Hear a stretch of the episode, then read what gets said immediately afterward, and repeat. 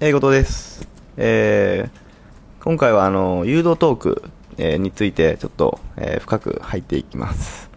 えー、普段から誘導トークっていうものを、えー、あの、何回かに分けて話をしてるんですけど、やはり、あのこのトークっていうのができない人が多くて、うん、何度もこう質問とかが来たりするんですけど、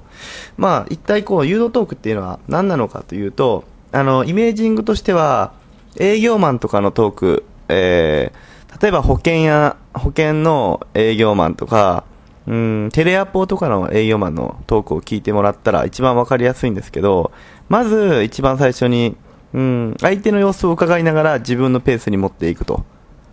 で、これの意味もまずわからない人が結構多いんですよね。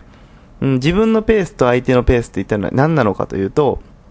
うん、例えば、うん、これはあなたが、えー、すごい年下のえ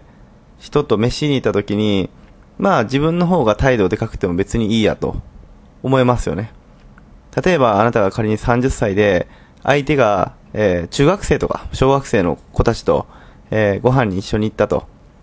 ただやっぱり、えー、何食べる何か食べたいものあるとかっていうふうに、うん、あの、権力としても年齢としても上だし、えー、どうせ、あの、支払いを俺が払わないといけないんだろうと思うと、うん、あなたは絶対に、えー、その、向こうよりも偉そうな態度をするはずなんですよ。これ人間の心理で逆にそれをしないと向こうも不安があるんで、えー、しなければいけないっていうような空気にはなるんですよね。で、あのー、ちゃんと学校行ってんのとか、こういろんな会話を見つけてきて相手に質問を投げかけていくと思うんですね。で、これが本当立ち位置というもので、えこの立ち位置が、えー、中学生とか小学生の子だったら、まずまず、えー、30歳の人と一緒にいて上になろうとすることはまずありえないんですよね。で、それはなぜかというと、年が離れていて、年上だからという、いうのが分かってるからですね。で、誘導トークっていうのはじゃあ、うん、同じ年だったらどうなのかなと。例えば、あの、同じ年であろうと、年が離れてようと、よく喋る人、自分の意見をはっきり言える人っていうのは、基本的に誘導トークしやすいんですよ。例えば、あまり偉そうにしない人とか、うーん、何か文句言われても言い返しができない人っていうのは、逆に誘導トークをされてしまう側なんですよね。で、態度としては大きく出て、えー、自分の方が上だと、ここは俺が仕切るというリーダーシップを持っていないと誘導トークを、えー、しにくいと。で、これを、えー、女の子、女性と例えて言ってみると、恋愛っていうのは基本的に男性側が権力としては上に最初は立ってほしいと女の子は思うんですよね。で、男側がしっかり女の子を引っ張っていけるような、うん、立ち位置だったら、女の子はちょっとぐらい生意気言われても、あこの人だったらいいやというような立ち位置になるんですよ。ただ、頼りない人が、いきなり、うん、お前ちょっと何々しとけよとか、っていうのを、え上から目線で言うと、はあ、なんであんたにそんなこと言われないといけないのっていう風に、プライド部分が出てくるんですよね。で、このプライド部分っていうのが出る理由っていうのが、うん、男として完全に舐められている。で、この舐められているっていうのを完全にクリアを、えー、クリアした状態、初めてそこで誘導トークっていうのが使えるんですよね。で、尊敬されてないと誘導トークをして、あの、しても、なんでそんな風にあ自分のペースで喋るのムカつくっていう風に女の子は思うんですよ。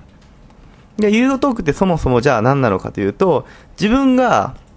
えー、そうしたい目的があって、えー、そこの着地点に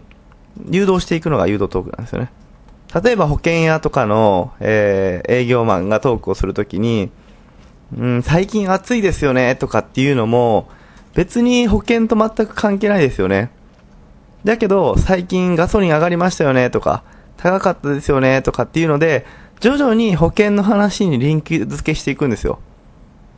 で、みんなこれ気づいてないと思うんですよね。多分あなたも気づいてないと思うんですけど、一つ一つに少しずつの意味があって、うん、世間話がまず始まりますよね。えー、すごい天気いいですよね。天気と遊びたくなりますよね。とか、仕事も忙しいですよね。大変ですよね。最近どうなんですか？景気は？っていうような。で、景気どうですか？って聞いて、いや、ぼちぼちですって。まあ、結構不景気ですからね、今って。っていうか、あそこのガソリン代ってすごい安いとこあるんですけど、みたいな。で、いう、あの、新しいいい情報を相手に与えて優位に立とうとする。で、これを徐々に徐々に自分のペースに持っていった後に最終的に、あ、だったらこんな保険ありますよっていうトークをするんですよ。で、まあ、極端に、あの、保険屋の例えを出したんですが、まあ、何に対してもそうですよね。アパレル関係のショップ店員で、うん、ショップ店員であろうと、えー、例えば本当、宝石屋の人であろうと、まあ、売り込み方は全て違ったとしても、えー、徐々に徐々に、えー、本題に移るように誘導トークっていうものを、えー、みんなするんですよね。世の中自体が、えー、そうなってます。それを恋愛で置き換えてしっかりしてれば、ペースをしっかりつかめて、えー、楽にゲットできたはずなのに、えー、あまり恋愛に対して誘導トークをする人はいないんですよ。で、これな、なぜなのかというと、えー、気づいてない人が多すぎるんですよ。しっかりとトークを順序踏んで、えー、女の子を口説いていけば落ちるところなのに、それを気づかずに、えー、分からずにやってない人が多いんで、まずは着地点。例えば、今日をデートに誘おうとか、っていう着地点を決めて、前振り、どっから行くか、えー、今日仕事だったの？とかから始まったり、えー、今日最近暑いねって、夏バテ大丈夫とかっていう風に、もう前振りからどんどんどんどん入っていって、デートに誘うという着地点を作っていく。で、その着地点のゴールがしっかりできれば、うん、順序がこう急に違和感がなければ、えー、女の子っていうのは基本的に認めてくれます。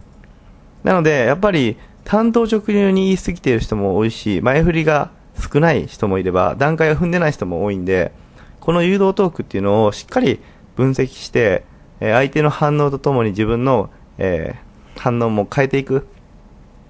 相手の反応があまり良くない場合は、違う話に持っていってワンクッションさらに挟むとか、っていうのを普段から気遣ってしていなければ、えトークが上手くなることっていうのはなかなかないので、え誘導トークっていうものを意識して、えしっかり話していてください。以上です。